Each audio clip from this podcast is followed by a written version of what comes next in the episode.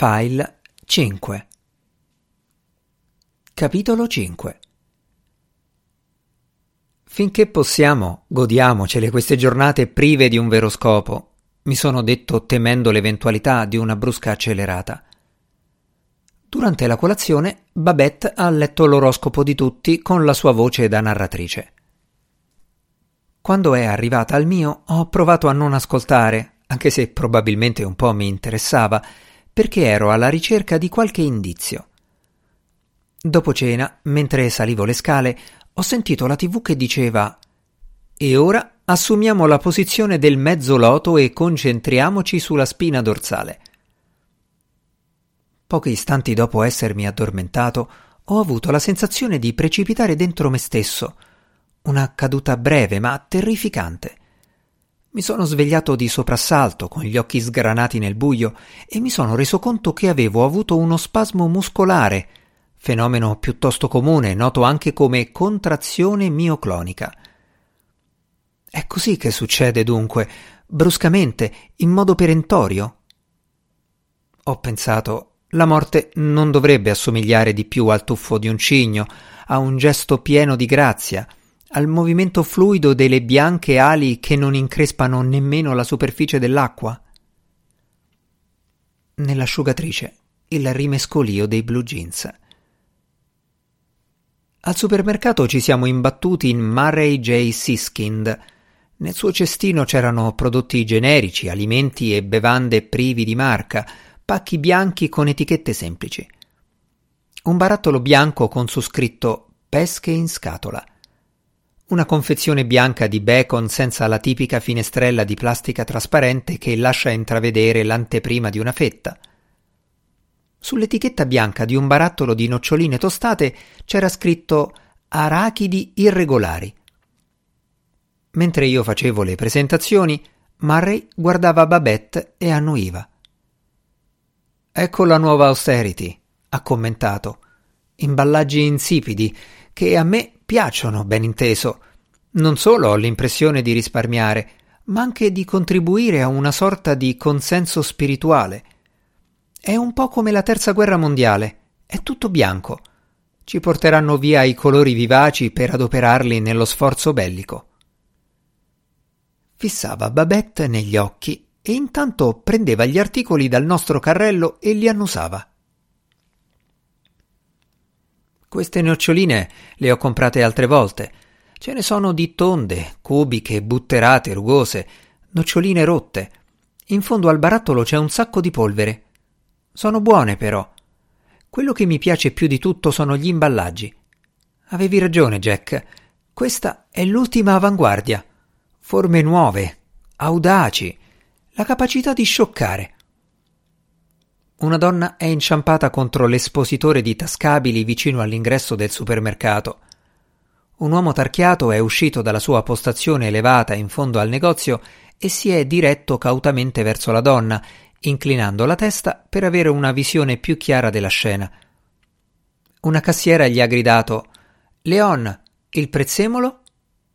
E lui, mentre raggiungeva la donna caduta: settantanove. Aveva il taschino pieno di pennarelli. «E quindi tu cucini nel posto dove alloggi, giusto?»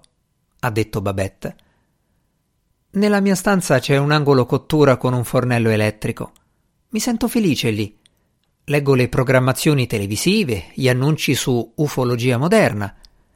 Ho voglia di immergermi nella magia e nella paura americane. Il mio seminario procede bene. Gli studenti sono svegli e ricettivi. Loro mi fanno domande e io rispondo. E mentre parlo prendono appunti. È una cosa davvero inedita nella mia vita». Ha preso il flacone di analgesico extraforte dal nostro carrello e lo ha annusato tutto intorno al tappo di sicurezza. Poi è passato a odorare i meloni verdi e le bottiglie di acqua frizzante e di ginger ale. Babette si è allontanata un attimo per andare nel reparto surgelati, da cui il medico mi aveva consigliato di tenermi a debita distanza. «I capelli di tua moglie sono un vero spettacolo», ha detto Murray, scrutandomi con particolare attenzione, come a volermi comunicare un accresciuto rispetto nei miei confronti sulla base di questo nuovo dettaglio. «Eh già», ho detto io, «ha una chioma importante. Credo di capire cosa intendi. Mi auguro che tu sappia apprezzare adeguatamente una simile donna». «Ma certo, perché una donna del genere non si incontra tutti i giorni». «Lo so. Sarà brava con i bambini, immagino. Anzi, scommetto che è la persona ideale da avere vicino quando capita una tragedia familiare. È il tipo di donna che prende la situazione in mano, che si mostra forte e sicura di sé. In realtà tende a crollare. Ha avuto un crollo quando è morta sua madre». «A chi non succederebbe?» «Ha avuto un crollo quando Steffi ha chiamato dal campeggio perché si era rotta un osso della mano. Ci siamo fatti una nottata in macchina. Mi sono ritrovato sulla strada di una segheria con Babette che piangeva.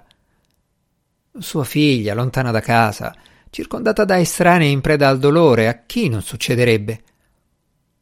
«Non è sua figlia, è mia figlia». «Ah, non era nemmeno sua figlia?» «No». «Che cosa straordinaria! Sono ammirato, non c'è che dire». Abbiamo guadagnato insieme l'uscita, cercando di manovrare i carrelli in mezzo ai tascabili sparsi per terra all'ingresso. Murray ha spinto uno dei nostri carrelli fino al parcheggio e poi ci ha aiutato a caricare e a stipare la spesa, infilata in sacchetti doppi, nel bagagliaio della nostra station wagon. Macchine che arrivavano e macchine che uscivano. La poliziotta faceva la ronda a bordo della sua minivettura a tre ruote in cerca di eventuali bandierine rosse sui parchimetri. Abbiamo sistemato accanto ai nostri sacchetti anche quello leggero di Murray, contenente solo articoli in involucri bianchi, e abbiamo imboccato Elm Street diretti verso casa sua. Avevo l'impressione, in virtù del volume e della varietà dei nostri acquisti, della pura e semplice abbondanza, che quei sacchetti stracolmi suggerivano, con il loro peso, la loro mole e il loro numero, il design familiare e le scritte vivaci, le dimensioni smisurate, le confezioni famiglia con i bollini sgargianti a indicare l'offerta speciale, il senso di sazietà che provavamo, il senso di benessere, la sicurezza e l'appagamento che questi prodotti conferivano a un accogliente focolare annidato nella nostra anima.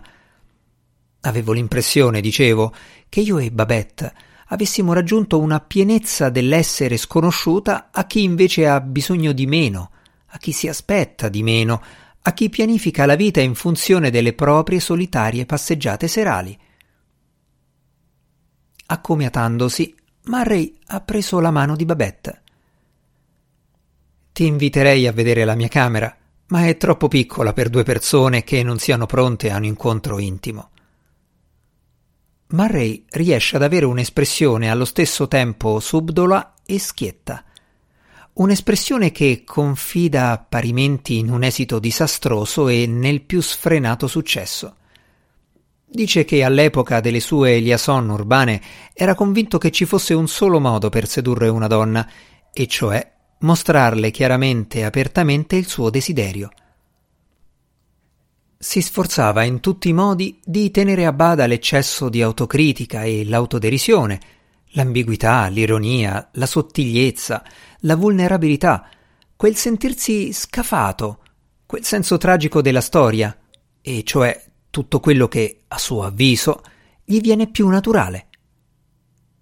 Tra tutte queste caratteristiche ha permesso solo a una, la vulnerabilità, di inserirsi gradualmente nel suo programma di lussuria improntata alla schiettezza.